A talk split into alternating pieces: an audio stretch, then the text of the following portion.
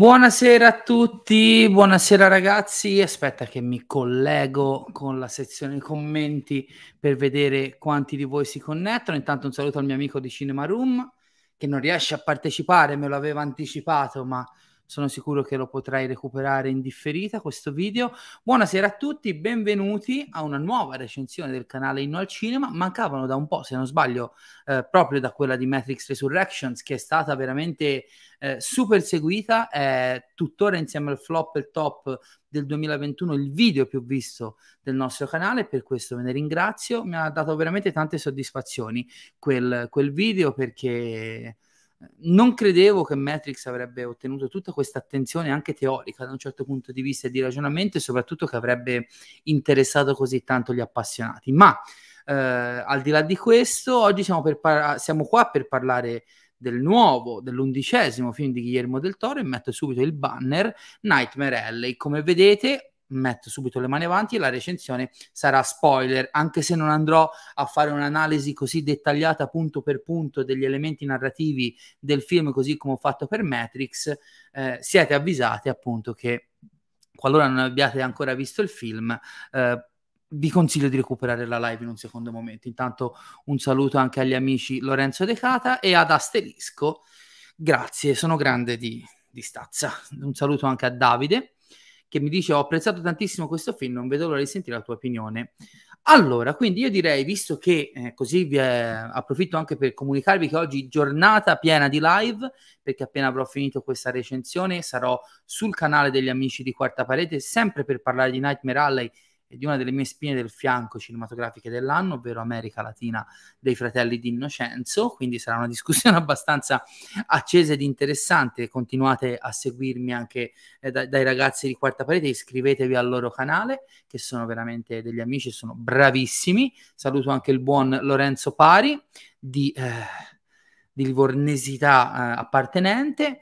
Ehm, mentre alle 17 concluderemo diciamo, la prima parte, la prima tappa della rassegna sul canale di Mattioschi legata alla saga o alle saghe cinematografiche di Batman che ci sta portando verso la settimana in cui finalmente riusciremo a vedere The Batman di Matt Reeves.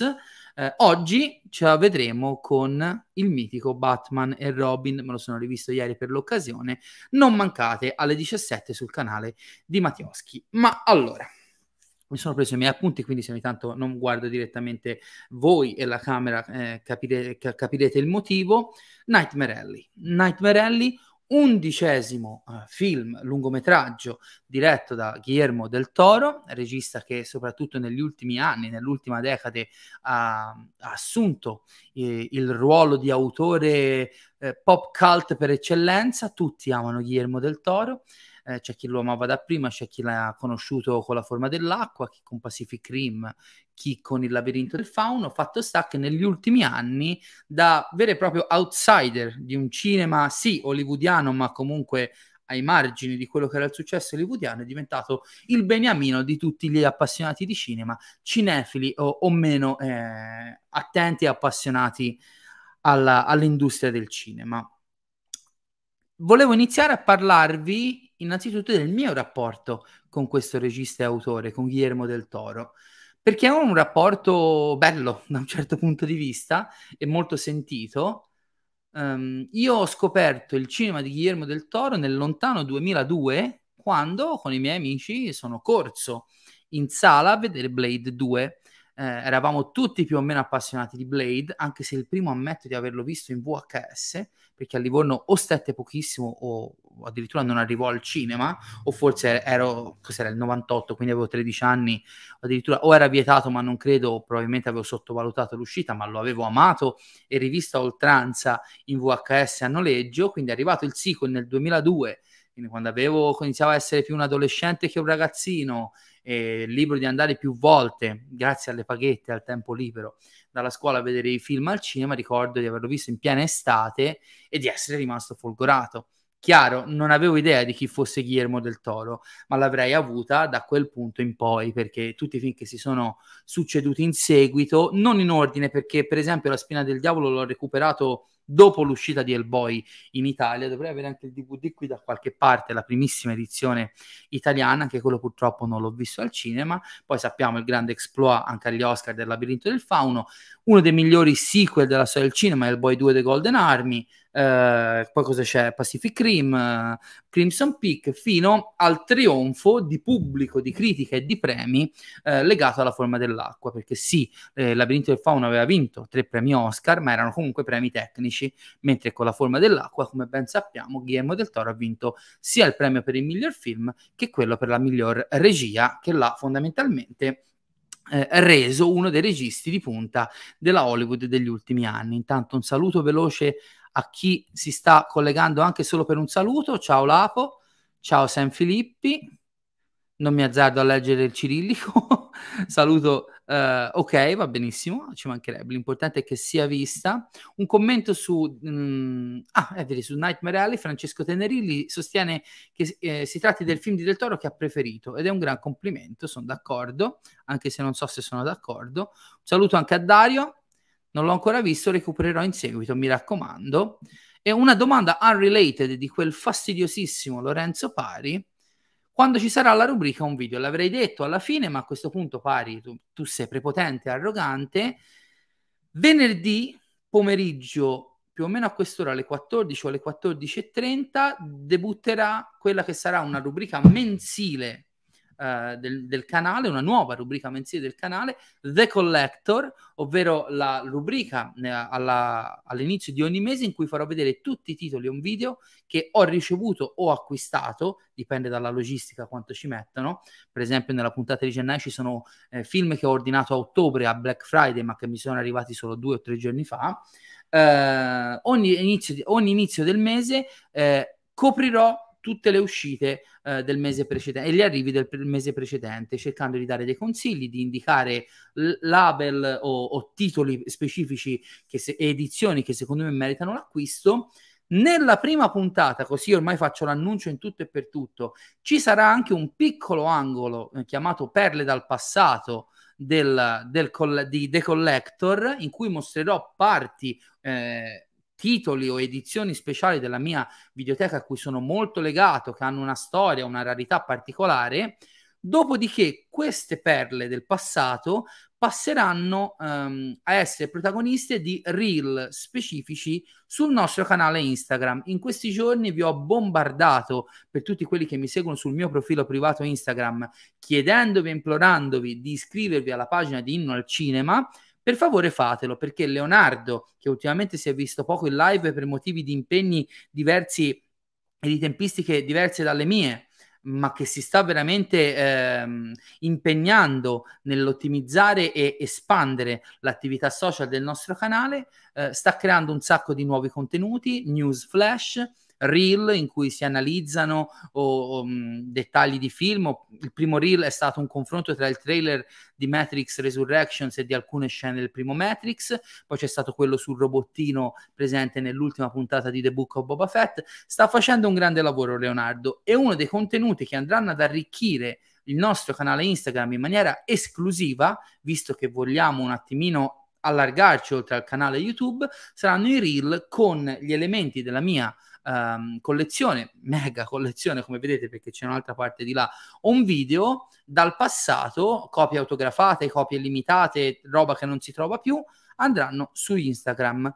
A questo punto pari mi hai dato il là, faccio un'altra comunicazione, nelle prossime settimane Inno al cinema è fin dall'inizio del canale, della storia del canale, disponibile anche su Spotify e Apple, eh, Apple Podcast in formato audio podcast a breve inizieremo la produzione di piccoli contenuti brevi esclusivi per quelle piattaforme.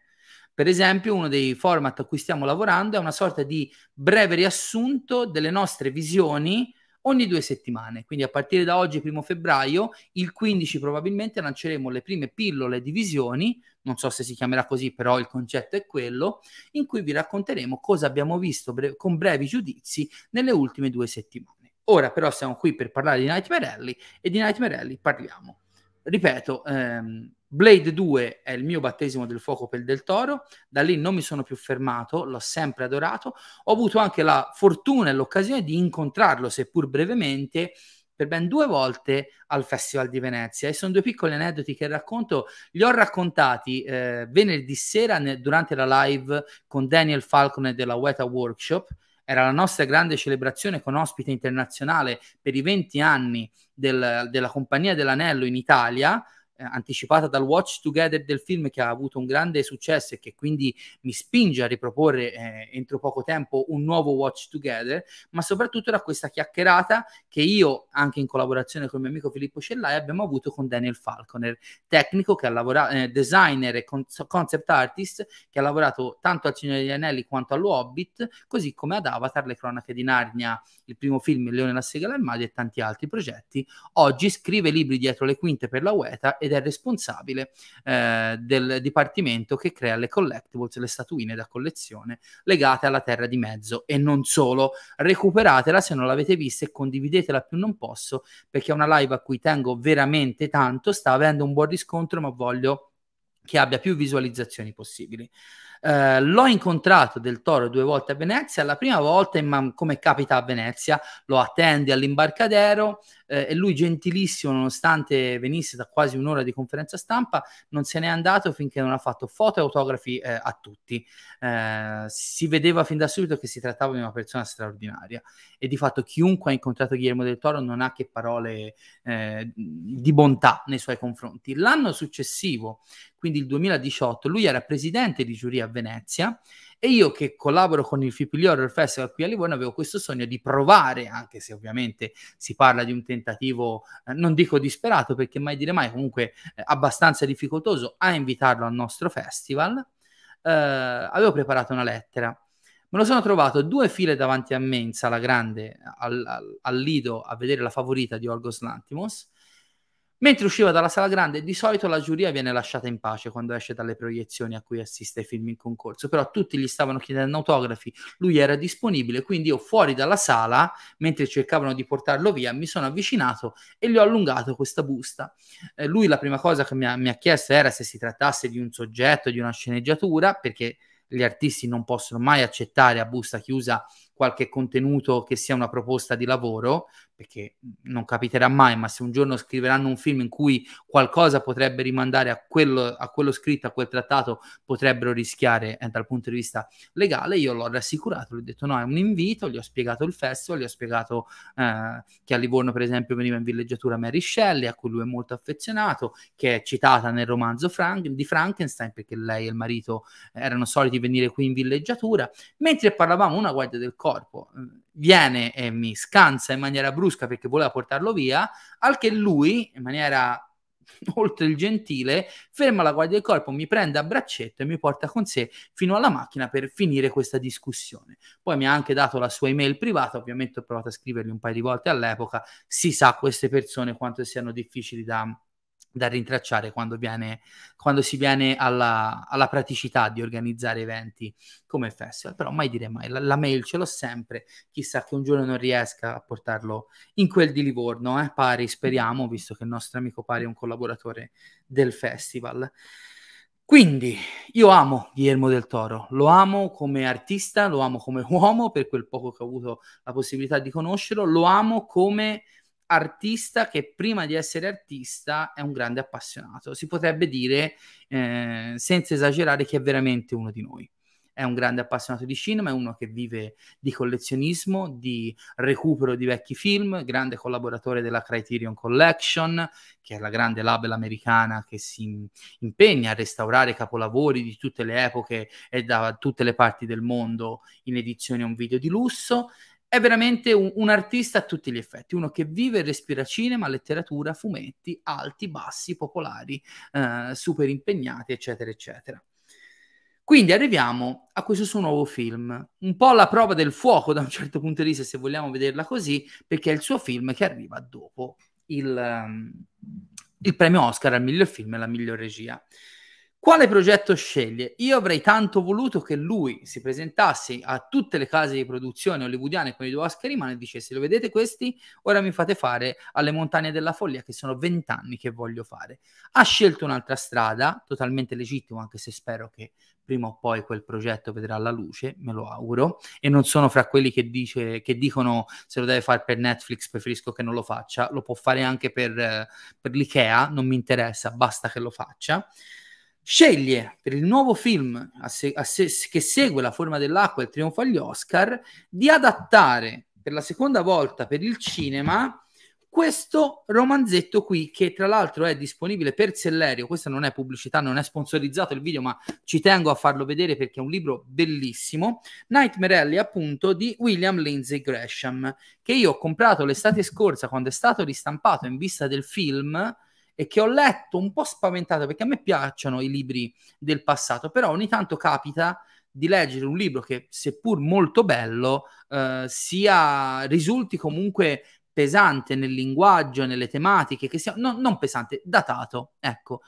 Nightmare Alley me lo sono letto tipo in tre o quattro giorni, ha una prosa, una struttura narrativa tanto semplici quanto profondi, essenziali e veramente coinvolgenti. È un libro di un'attualità e di una contemporaneità incredibile. E, ehm, tra l'altro lo scrittore ha avuto una storia molto tragica che viene raccontata nella postfazione. Faccio vedere anche il libro perché eh, parlarne o comunque fare riferimento al libro sarà una parte integrante importante di questa recensione.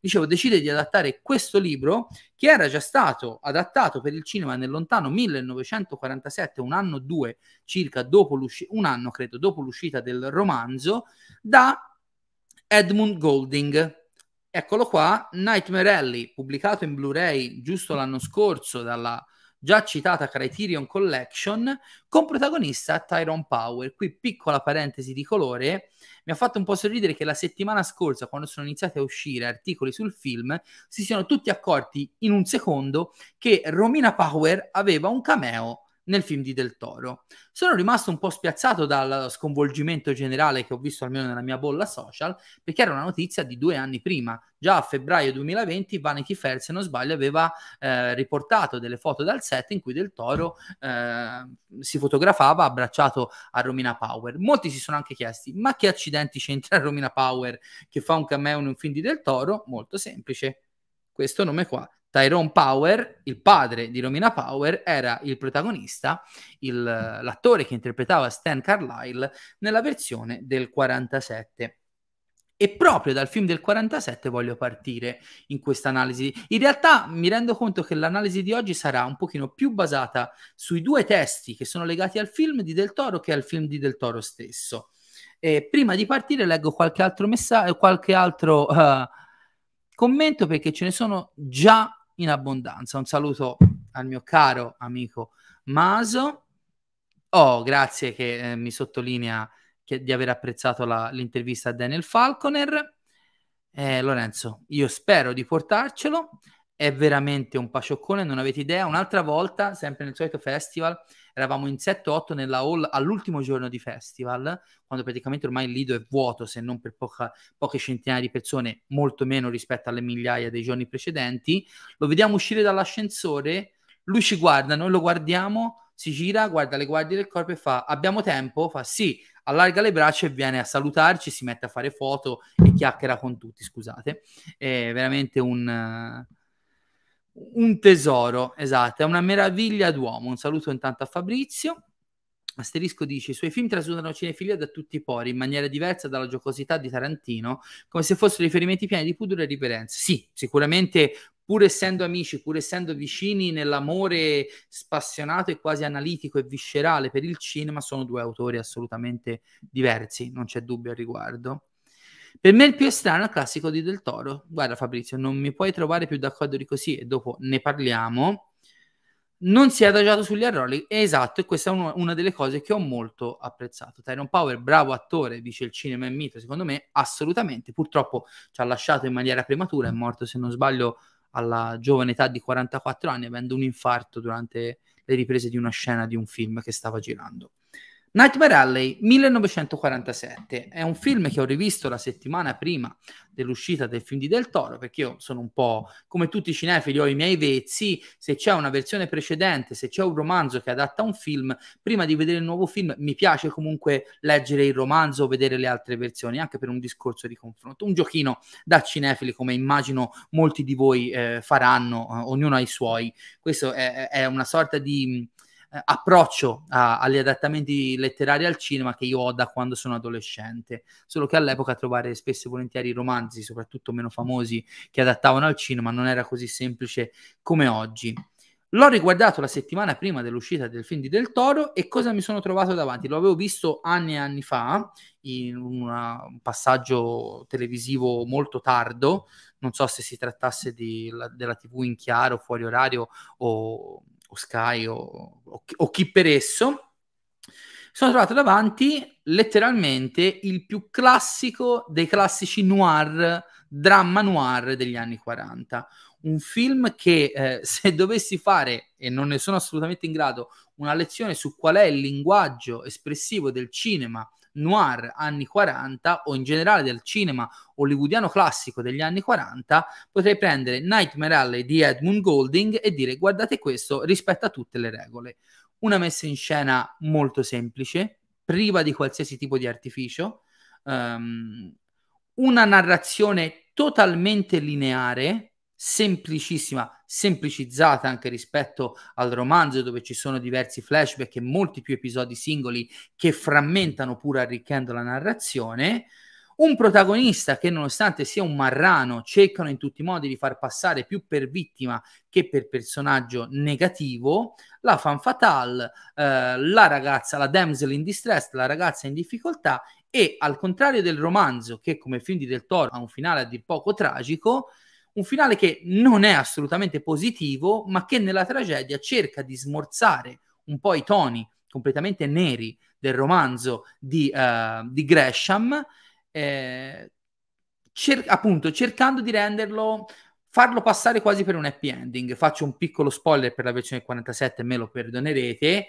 Se nella versione roman- del, roman- del romanzo, in quella di Del Toro, il finale vede Stan Carlyle cadere vittima di tutti i suoi gio- giochetti di potere e di manipolazione e finire nella gabbia dell'uomo bestia, nel film del 47 vediamo che gli succede questo fino a quando all'interno del circo Molly, l- il personaggio che nella nuova versione è interpretato da Rooney Mara, non lo riconosce e gli promette che si prenderà cura di lui. Quindi da un certo punto di vista una salvezza, anche se è palese si capisce il parallelo tra il personaggio di Molly e Stan per il futuro e quello di eh, Zina e Pete all'inizio del film, l'ubriacone e la donna costretta a farle praticamente più da madre che da amante e compagna di vita.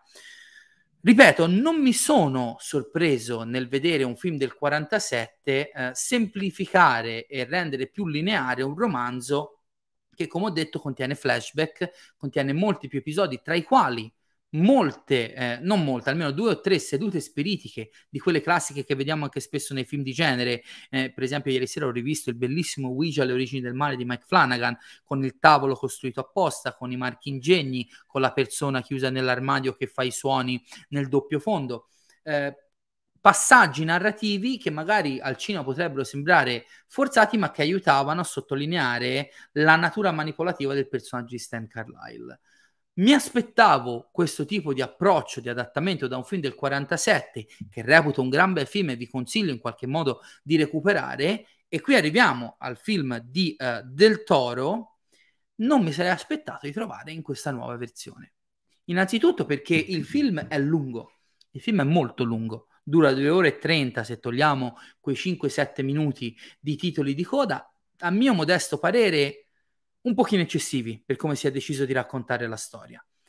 Io credevo uh, a tutti gli effetti che gli episodi del passato del protagonista e eh, legate alle sedute spiritiche in cui, ripeto, si sottolinea soprattutto la volontà di Stan, del personaggio di Stan, di manipolare gli altri, più per piacere sadico che per vera sete di, di soldi, eh, sarebbero serviti a Del Toro per creare un protagonista più tridimensionale. Quindi ora ho già messo mh, discorso generale, a me il film è piaciuto, il film è piaciuto molto. non si può negare, partiamo dal discorso generale, non si può negare che siamo davanti alla probabilmente prova definitiva della maturità di un grande autore, che se nei film precedenti aveva dimostrato una certa costrizione verso il genere o comunque una sorta di eh, cifra alla del Toro, si dice un film alla del Toro, un po' come il film alla Tarantino, ecco, devo dire che secondo me in questo film eh, tutto si può dire tranne che abbia rispettato quelli che sono i suoi stilemi particolari, a partire da una messa in scena molto ricca e barocca, eh, che lascia spazio a una messa in scena sì sontuosa ma molto classica se andiamo a riscontrare una cosa è che tanto come il film del 47, questo film nella messa in scena e nella narrazione è un puro atto d'amore verso il grande noir melodrammatico degli anni 40. Si vede proprio l'amore di Del Toro per quel tipo di storia, per quel tipo di messa in scena, per i registi, per i grandi registi dell'epoca e anche io, non, io dico che è troppo lungo, ma non perché mi sia risultato noioso, anche se la trama si sviluppa in maniera decisamente lenta e cadenzata. Credo che anche questa sia una scelta espressiva molto specifica. Credo che sia palese che la volontà di Del Toro sia quella di costruire un film vecchio stile a tutti gli effetti i grandi noir del passato, soprattutto di quell'epoca hollywoodiana, erano caratterizzati da una narrazione con i tempi molto dilatati, in cui di- i dialoghi assumevano questa sorta di dimensione teatrale poco, poco reali e molto melodrammatici. Ecco, tutto questo si trova nel film di Del Toro e funziona a meraviglia anche perché il cast è in forma smagliante, Bradley Cooper bravissimo, così come Kate Blanchett. Rooney Mara, io devo dire che non sono sto gran fan di Rooney Mara, mi piace ma non mi fa impazzire come fa impazzire, oggi ce l'ho col mio tavolino, scusatemi, um, non mi fa impazzire come fa impazzire altre persone, eh, l'ho trovata forse un pochino un passo indietro rispetto anche a quello che erano i miei desideri nei confronti del personaggio. Eh, Richard Jenkins, come al solito, dimostra di essere un caratterista incredibile. E poi c'è una pletora di caratteristi in ruoli secondari che vanno dal cameo, come Tim Blake Nelson di, dei fratelli Cohen Memoria, ehm, nell'ultima scena fino al, alla, all'afficionato Ron Perman del cinema di Del Toro, Tony Collette, Clifton Collins Jr. e, e, e, Alt McCallany di Mindhunter, la bellissima serie Netflix di David Fincher. Un grande cast, letteralmente, anche se piccola, piccolissima nota, mi sono ricordato dopo la visione che il protagonista originariamente eh, sarebbe dovuto... Mh, il protagonista sarebbe dovuto essere Leonardo DiCaprio. Nonostante io ami molto Bradley Cooper, ammetto che secondo me DiCaprio sarebbe stato più adatto. Eh, perché Bradley Cooper è un, è un, attore che mi è sempre piaciuto fin da quando l'ho scoperto su Alias. Mi è piaciuto nella sua versione figaccione alla Limitless, nella versione comica eh, alla Una notte da leoni. L'ho adorato come regista all'esordio che. Ehm, recita nel suo stesso film in A Star is Born, un film che per me è incredibile, in cui sia lui che Lady Gaga erano bravissimi. Credo che DiCaprio avrebbe avuto quel, um, anche se ormai anche lui è invecchiato, mica possiamo invecchiare solo noi, um, quella faccia un po' da angelo, da ragazzino, eterno ragazzino, che avrebbe aiutato un po' la caratterizzazione del personaggio di Stan Carlyle. Uh, dicevo, quindi tutto quello che mh, ho letto in giro potrebbe essere riconosciuto come un difetto la lunghezza, il ritmo comunque molto lento, la, l'iperclassicismo non solo della messa in scena ma della trama, di fatto voglio vedere quante persone non avevano capito quale sarebbe stata la fine di Stan Carlyle, l'ha, l'ha capito il mio caro amico Marco che non è, no, no, perché sia scemo, ci mancherebbe, ma perché non è uno che si fa le domande su come andrà a parare il film, aveva capito fin da subito quando si relaziona con l'uomo bestia che quella sarebbe stata la sua fine, eh, ho riscontrato dei piccoli problemi però che non mi hanno permesso di amare il film al 100%. E li vado ad elencare. In realtà non sono tanti, in realtà principalmente è uno, lo riassumo tutto in un discorso, anche perché, ripeto, ho altre live, non voglio andare troppo lungo e come ho, ho detto all'inizio, non voglio fare una descrizione punto per punto degli aspetti del film, diciamo che questa è un'opinione più eh, generale e breve del film di Del Toro. Preso atto che la sua volontà di restare iperclassico eh, nel rispetto del genere a cui il film appartiene e a cui il romanzo appartiene, perché il romanzo, pur ambientato in un posto bizzarro inizialmente come il circo, nel mondo della, della, chiama? della manipolazione della mente, dello spiritualismo, eh, è un noir a tutti gli effetti Quello che io sinceramente non ho capito nella scelta dell'adattamento di Del Toro è stato il lavoro proprio sul protagonista, su Stan Carlyle. E qui devo fare una giusta e doverosa premessa. Io odio, letteralmente odio, eh, le persone che vanno al cinema e giudicano il film per come eh, adatta, adatta il romanzo, giudicano i film per come adattano i romanzi da cui sono tratti. Io fin dall'adolescenza ho sviluppato la consapevolezza che una cosa è leggere un libro, un'altra è, è, legge, è vedere un film. Un libro ti prende ore, giorni, settimane, potenzialmente mesi eh, per leggerlo. Un film è un'esperienza comunque limitata in linea di massima a due, massimo tre ore. Nel libro eh, lo spettatore, il lettore in questo caso, è obbligato a sviluppare all'interno della mente quello che è il mondo, i personaggi narrativo e i personaggi che lo abitano della storia che sta leggendo, al cinema ti viene presentata una versione di questo, di questo mondo. Detto questo, la mia non è una critica, eh, la critica di un lettore che pretende che qualcosa sia come nel libro, ma, e qui vado full spoiler per il libro da un certo punto di vista, anche se alla fine la trama è quella se nel film del 47 posso capire uno Stan un pochino edulcorato per motivi di censura o per motivi di codice narrativo dell'epoca, questa cosa qua io non l'ho capita nella, nella scrittura del nuovo film. E mi spiego. Non che lo Stan Carlyle di Bradley Cooper sia descritto o trattato come uno stinco di santo. È un grandissimo stronzo, diciamocelo. È un grandissimo stronzo, ma il percorso che intraprende sembra più da come arriva inizialmente al circo, da come decide di punto in bianco di avvelenare Pete, da come guadagna dagli spettacoli in cui di fatto manipola le persone.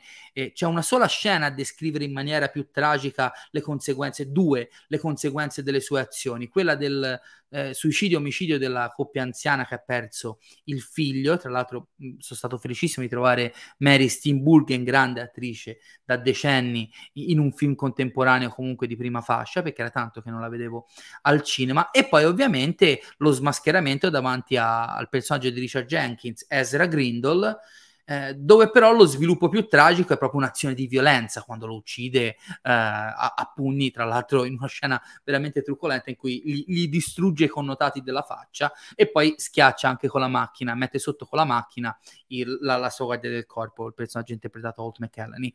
Eh, dicevo, non che sia rappresentato come uno stinco di santo, ma quello che è bello nel Nightmare Alley letterario è che fin da subito, nonostante sia il protagonista della trama, Stan Carlyle viene descritto come una rivista bastardo.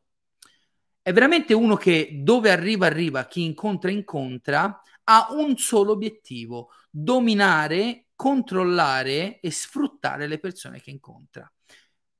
Nel romanzo, appena attacca bottone con Zina, ci finisce a letto e cornifica a reiterate volte l'ubriacone Pitt, non tanto perché si è innamorato di Zina, ma perché, lo può, lo può, perché è in grado di farlo, perché eh, è un modo per lui di ottenere un certo tipo di potere verso, eh, su qualcuno. Stessa cosa capita con Molly, prima al circo e poi quando la porta con sé eh, in tournée come diciamo pseudo coppia, quando in realtà il suo interesse è solo di sfruttarla. Tra l'altro anche lì il personaggio perde un po' di forza dal momento che eh, si fa prendere dall'emozione quando fa finta di essere la, la Dora reincarnata per Grindel, eh, perché nel, nel, romanzo c'era un passaggio in cui addirittura Stan a un certo punto prova a farla prostituire per quelli che sono i suoi obiettivi.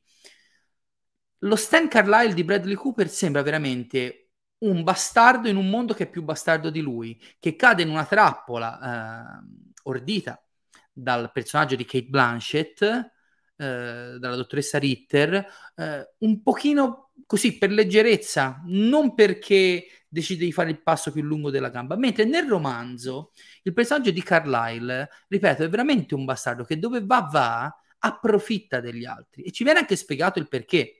Non che Gresham, l'autore del romanzo, cerchi di giustificarlo, però fa un, un, paio, mette nel libro un paio di flashback in cui quello che viene raccontato anche per bocca da Bradley Cooper ti fa capire che è una persona a cui è stata completamente distrutta l'infanzia e che quindi ha una sorta di desiderio di rivalsa dal mondo che gli ha rovinato l'esistenza. Ok, tutto molto semplice, tra l'altro, non erano dinamiche difficilissime da spiegare. Ecco, ehm, io avrei preferito uno Stan che fin da subito dimostrasse la sua vera natura, la sua vera cattiveria. Ripeto, sì, è cattivo nel film, ma anche quando uccide Grindel, quando uccide la guardia del corpo, sembrano azioni obbligate dalla, dal desiderio di sopravvivere, non perché vuole imporre il suo potere sugli altri il fatto che siano state tagliate dal, dal, film di Del Toro tutte le scene relative alle finte sedute spiritiche, in cui di fatto rovinava le persone,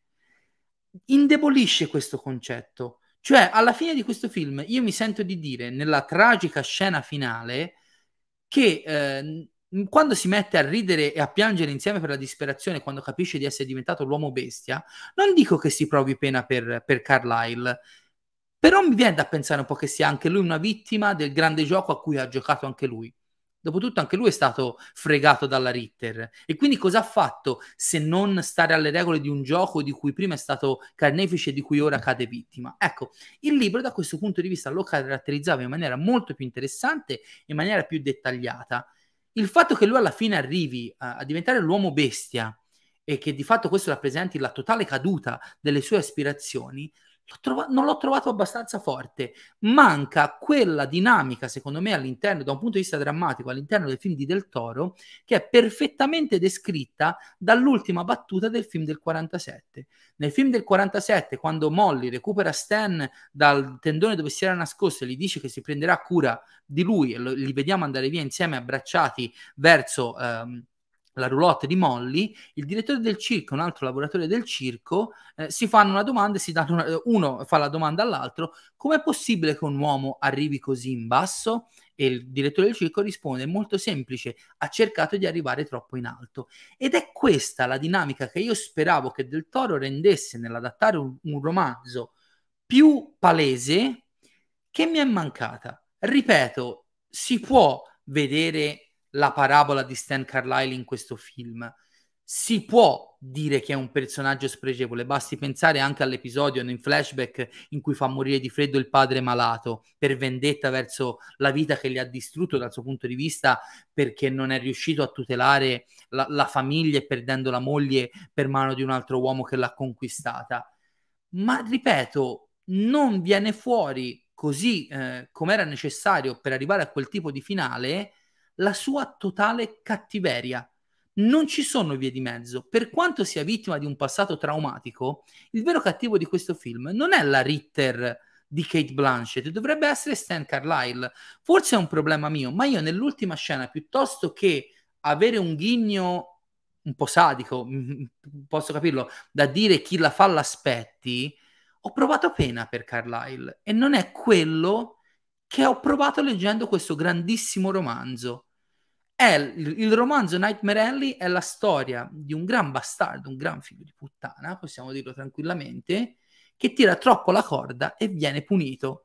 Qui sembra semplicemente la storia di una rivista che non sa fermarsi eh, davanti a un'occasione più grande di quelle che sono le sue eh, chance di avere successo. Ha detto bene eh, Irene, la mia ragazza dopo la visione, anche lei aveva letto il romanzo, cioè, di fatto, per come viene raccontato nel film, Stan si sarebbe potuto tranquillamente abituare a campare con i suoi spettacolini nei club, non farsi irretire dalla Ritter e continuare a fare una vita da stronzo, ma comunque una vita normale, con Molly al suo fianco come la mogliettina perfetta dell'epoca, che la mette in un angolo e fa quello che ti dice, perché comunque si vede che è molto manipolatorio nei suoi confronti, come eh, spesso e volentieri le donne sottomesse del grande noir hollywoodiano eh, vengono descritte ripeto, manca questo, cioè non fa vedere secondo me del Toro abbastanza che lui non è interessato ai soldi, non è interessato al successo in quanto tale, è semplicemente interessato ad avere sempre la meglio sugli altri.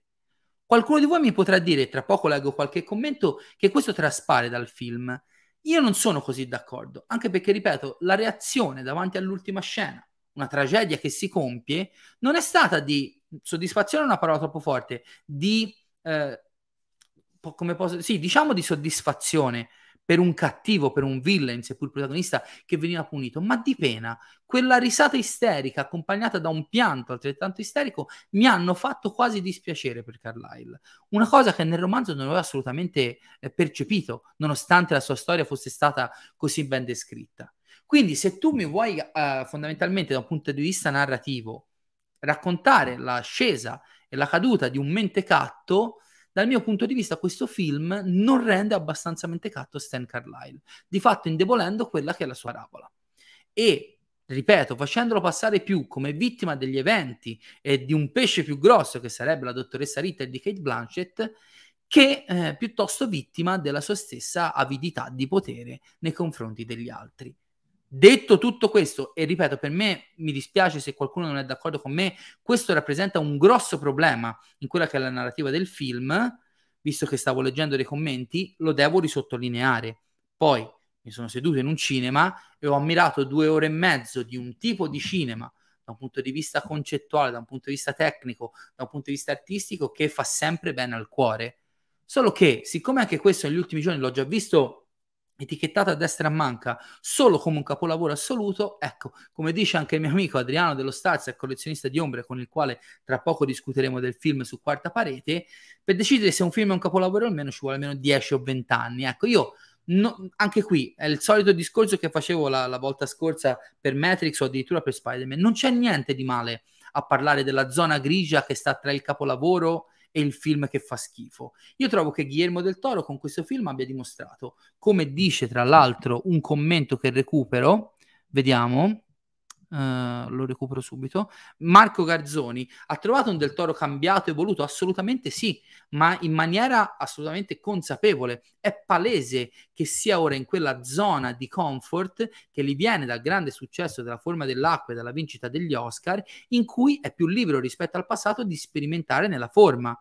Uh, non dell'acqua, tra l'altro, basti pensare che quest'anno avremo due suoi film e il prossimo è un musical animato in stop motion che adatta Pinocchio nella, nella, nell'Italia fascista.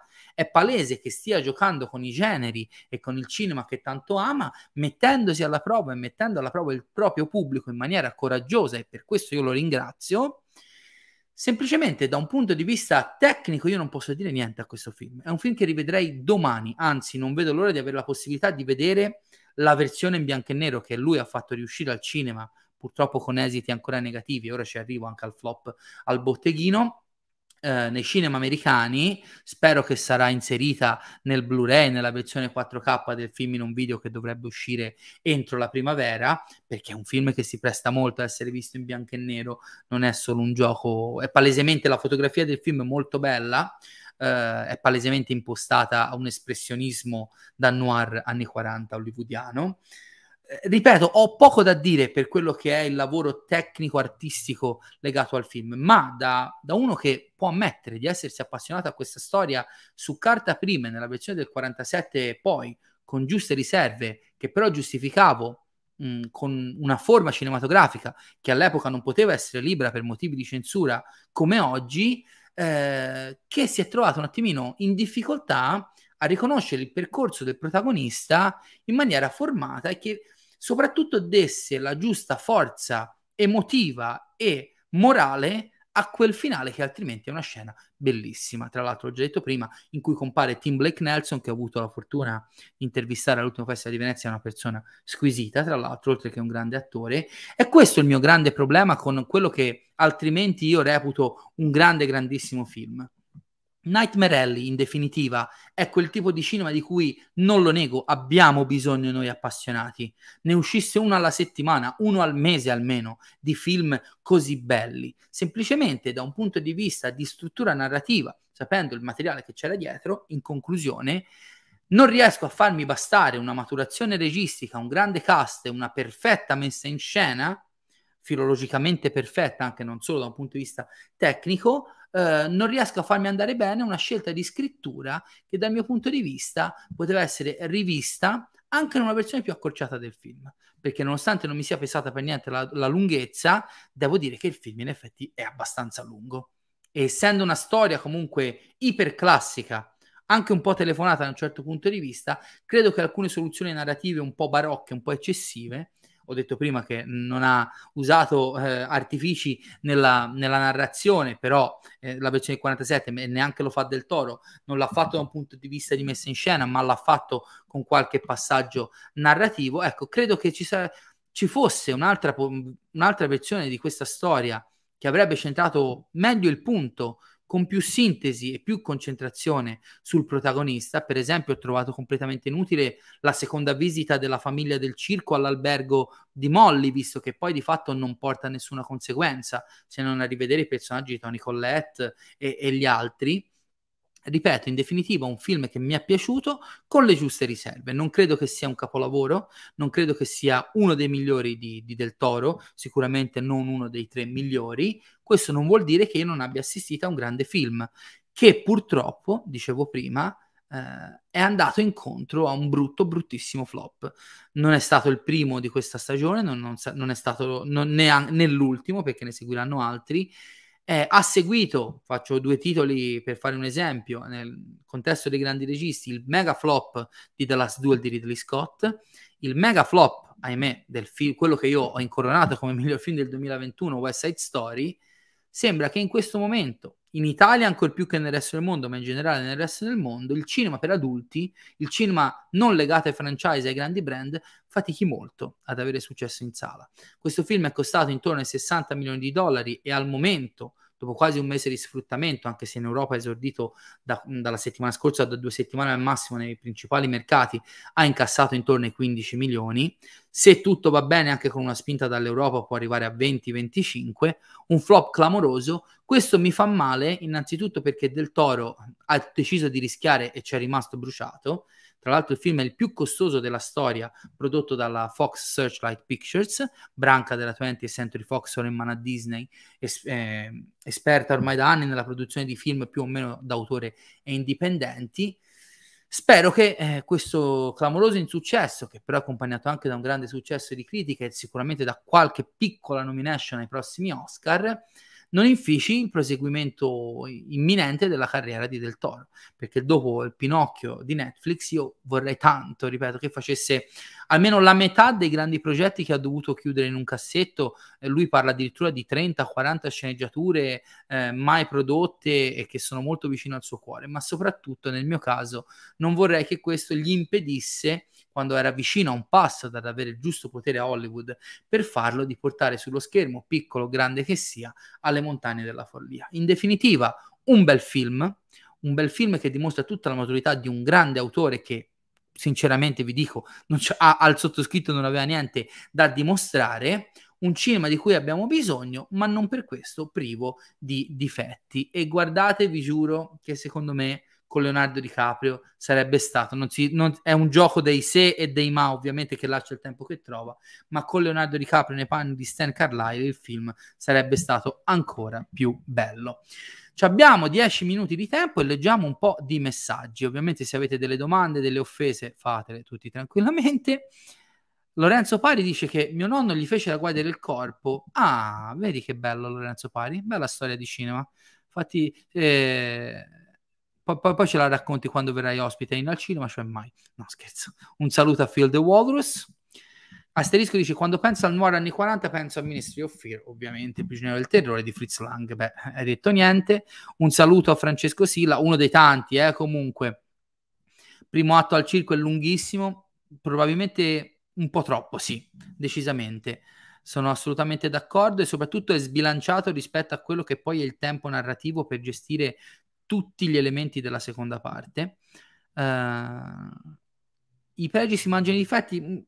Posso essere d'accordo, ripeto, io ogni tanto restavo a bocca aperta, un, soprattutto il set del, dello studio della dottoressa Ritter interpretata da Kate Blanchett mi ha letteralmente incantato, più di altri set molto più appariscenti come quelli del circo, della villa di Grindolo, della grande fabbrica. Quel set è splendido, infatti credo che una delle nomination che il film riceverà sarà quelle, giust, quella giustissima per le scenografie.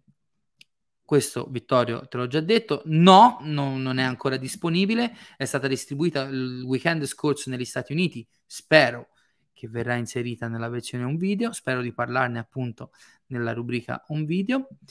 Dice Fabrizio, i film di Rettore hanno sempre avuto dei difetti, per me rendono le sue opere ancora più umane e sensibili, senza dubbio, solo che i difetti che per esempio riscontro in Crimson Peak, che non starò ora qui ad elencare, possono essere considerati delle minuzie. Qui si sta parlando della caratterizzazione del protagonista, che è un elemento non da poco. Poi il pari continua facendo il porco,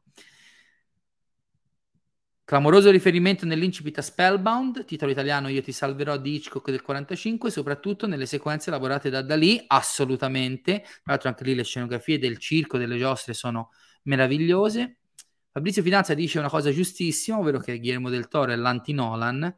Tante cose da dire con grande sensibilità, seppur difettoso. Io sul mio canale ancora non ho parlato di Nolan, ne ho parlato in abbondanza eh, in altri lidi, ma prima o poi magari verso l'uscita di Oppenheimer faremo qualcosa dedicato. Era un regista che amavo molto e che poi, insomma, ho dovuto un po' rivedere. Spero che però Oppenheimer sia un grande film. Un saluto a Marco, di cui ho già letto il commento prima. Io l'ho trovato un, un personaggio moralmente disgustoso, repellente, nonostante ciò affascinante. Sì, forse riportato come nel libro sarebbe risultato meno interessante. Però vedi, nel libro in realtà non è un personaggio bidimensionale o monodimensionale. Non è lo stronzone, punto. Viene spiegato perché lui si comporta così, ma non viene giustificato. Io non dico che il film lo giustifichi, però di fatto quando compie gli, le sue scelte, le sue azioni più cattive, eh, la seduta spiritica eh, che porta all'omicidio-suicidio della coppia anziana, l'omicidio di Grindel e della Guardia del Corpo, anche il modo in cui tratta Molly, sono sempre atteggiamenti che vengono portati da azioni che gli vengono suggerite l'omicidio di Pitt è la, è la, cosa che fa in maniera più arbitraria all'inizio del film, ma non ci viene dato neanche il giusto peso a quella cosa, si vede solo Zina che piange e finisce un po' lì la questione. Ripeto, potremmo parlare a oltranza, però insomma, ripeto, uh, sì, arco narrativo di Kate Blanchett è estremamente prevedibile, ma come prevedibile tutto il film, di fatto adatta un, un romanzo tanto semplice eh, quanto essenziale, quanto perfetto, perché comunque appartiene appunto a un momento eh, artistico letterario in cui la semplicità della narrazione dei personaggi rientrava anche in un certo tipo di codificazione. Eh, rientra, lei è precisa, precisa, para para, la fan fatale del film noir che eh, se la tira col protagonista finché non lo fa innamorare e poi lo frega sul più bello. Continua Francesco, sono d'accordo in parte, a me il protagonista ha spaventato per quanto è cinico e cattivo.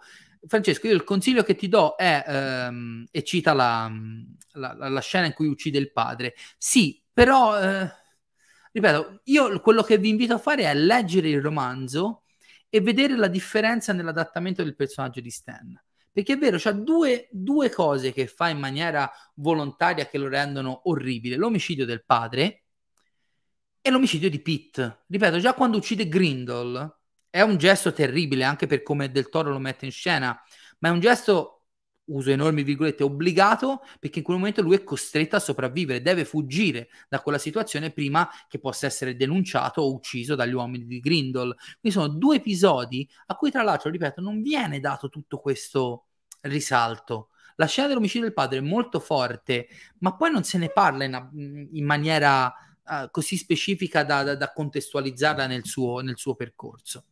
Continua asterisco, hai ragione sul protagonista, sembra più che altro il classico antieroe per cui simpatizza nonostante tutto. Ah, sembra più che altro il classico antieroe per cui simpatizza nonostante tutto. Esatto, un Howard Ratner di, dagli Diamanti Grezzi, per citare un capolavoro, eh, per intenderci. E più o meno sì, nessuno può dire che Howard, l'Howard di Adam Sandler sia una brava persona però tu fai il tifo per lui in quel film. Io non dico che qui si arrivi a fare il tifo per Stan, ma che alla fine sia più una vittima degli eventi che un manipolatore che viene manipolato e rovinato dal suo stesso ego, la differenza si nota. Vittorio dice magari in maniera meno incisiva di quanto possa essere sul libro, ma Stan è proprio cinico e spietato. Sì, ripeto ragazzi, io lo risottolineo, io non sono uno di quelli che vuole il libro su schermo, però proprio perché nel romanzo, soprattutto nelle ultime tre pagine di lettura, avevo capito dove si andava a parare, quel finale ti arriva in faccia come un cazzotto, per quanto soddisfacente è un cazzotto drammatico, non l'ho percepito alla stessa maniera nel, nel film. È respingente, ok. Del Toro non è un giustizialista, ama i suoi mostri, anche quelli cattivi come i protagonisti di questo film. Sono assolutamente d'accordo. Infatti, infatti a questo ci ho pensato, al fatto che non ci sono mostri veri in questo film, anche se il protagonista è un mostro in un'altra maniera. Semplicemente per me non lo è a, a, abbastanza. Sembra un classico anteriore nel primo e nel terzo atto verso cui è spontaneo solidarizzare. Esatto, meno male. Al- almeno Asterisco è d'accordo con me. Vado velocemente verso la fine dei commenti. Eh, lo so, lo so. Fabrizio, ti ripeto, mh, mm, prova a dare una, una, lettura al libro e magari capirai meglio quello che intendo. È una sfumatura mh, mm, di caratterizzazione che però per me veramente ha, ha fatto la, la, la differenza. Allora, i capolavori istantanei ci sono, Uh, sì, però The Irishman è un film summa, Lorenzo. Non possiamo dire di no. West Side Story è un film che è un capolavoro nella forma, magari se uno lo va a analizzare da un punto di vista dell'adattamento del musical ai giorni nostri, eh, o nella scrittura, nell'approccio culturale, può trovare dei difetti. Eh, qui, secondo me, non siamo di fronte. Per me, La forma dell'acqua, per quanto sia più codificato nel cinema di Del Toro, è un film molto più perfetto di questo. Proprio perché, da una parte, è la summa della sua poetica però espressa al massimo della, della genialità e della consapevolezza. Io lo vedo come un film di transizione, probabile, Carlo. Fino a due anni dopo è il classico del toro, poi da quel momento diventa un film di passaggio, dove si sottolinea un pessimismo notevole. Sì, ci può stare, però un pessimismo appunto anche caratterizzato da una sorta di empatia nei confronti del protagonista. Ci vediamo tra poco, Christian. Cinque minuti sono da voi. Allora, vediamo se c'è qualcos'altro di interessante. Scusatemi, ma se, se vado dietro ai, Elena Garofalo nella seconda visita Zina mette in guardia Stan dal fare spiritismo e gli fa i tarocchi. Esce l'appeso e prevede guai. Stan capovolge la carta ribadendo la sua teoria strafottente. Esatto, sì, anche questo è, è, è, un punto narrativo molto importante per il personaggio e sottolinea, sì, in effetti quella è una piccola sottigliezza che caratterizza tutto il menefreghismo e la, eh, la voglia di essere onnipotente di questo personaggio. Brava Elena che me l'hai fatto ricordare. Meliche sotto zero dicono non ho ancora letto niente, poi concludo. Ho avuto l'impressione che Del Toro si sia un po' trattenuto a livello di violenza e nudità. Ma ora, ragazzi, sulla nudità posso essere d'accordo. Sulla violenza abbiamo uno a cui toglie il naso a cazzotti, uno che butta sotto con la macchina e rimane lì con un babbeo, uno spaventapasseri troncato a metà col braccino tronco. Eh, più altre amenità che in questo momento non mi vengono in mente insomma, anche la prima volta in cui la bestia, l'uomo bestia, sbrana il gallo, ok, che è una scena in CGI e che è tutto il resto, però sono immagini abbastanza, abbastanza forti. Mai. Non, non, non credo di aver voglia di fare monografie su questo canale, almeno per il momento non sono nei piani. Mi chiede Elena, avresti preferito vedere delle scene di flashback della sua infanzia?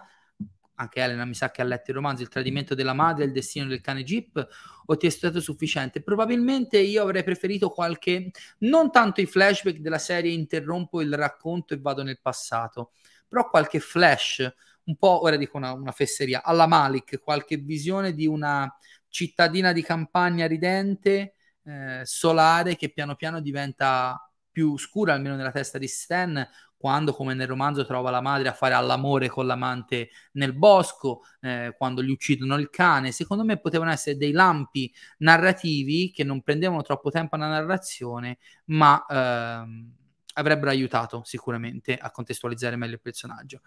Fidati Francesco che non rimarrai deluso, fammi sapere.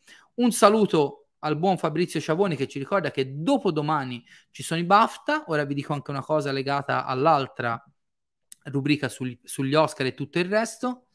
Cosa pensi della tendenza di alcuni autori di tornare al cinema classico, Spielberg con questa storia del toro, del toro noir anni 40, o di parlare metacinematograficamente della nostalgia del cinema? Matrix 4. Lo sappiamo ragazzi, la nostalgia negli ultimi anni l'ha fatta da padrone, se non al botteghino, nella volontà di Hollywood di reinventarsi o comunque di rilanciare quelli che sono dei brand che sono sempre verdi e che, hanno, che sono veramente macchine macina soldi.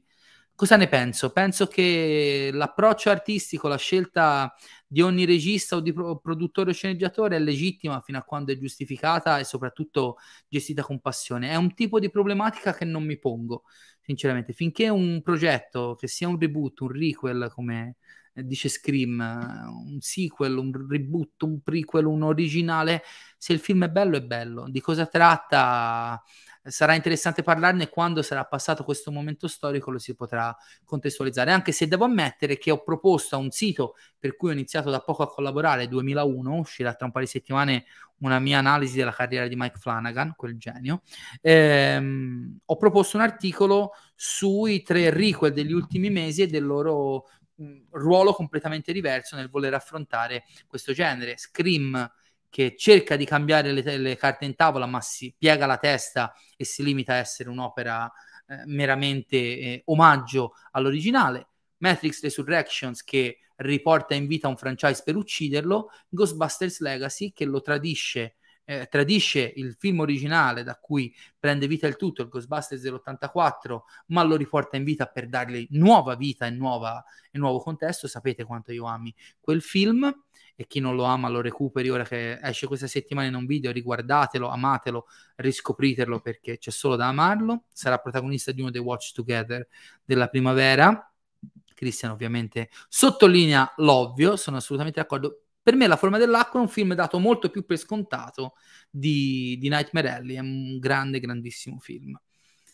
Uh, io questo, Vittorio, me lo auguro con tutto me stesso. Bene, ragazzi, su questo mi dispiace, idee varie. Avrai idee molto varie, ma su questa non siamo d'accordo.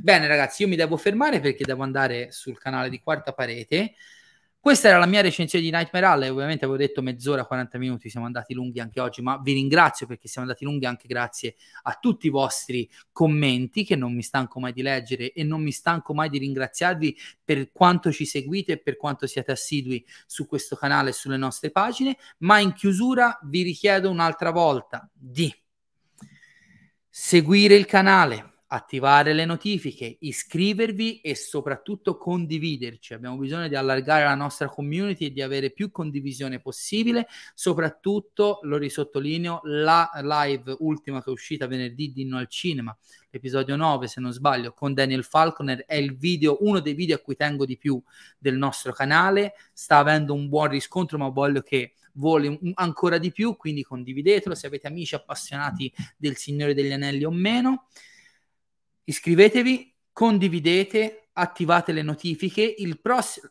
questa settimana c'è Sanremo, quindi la sera non mi trovate mai online, offendetemi quanto volete, ma sono un italiano medio e ne vado fiero.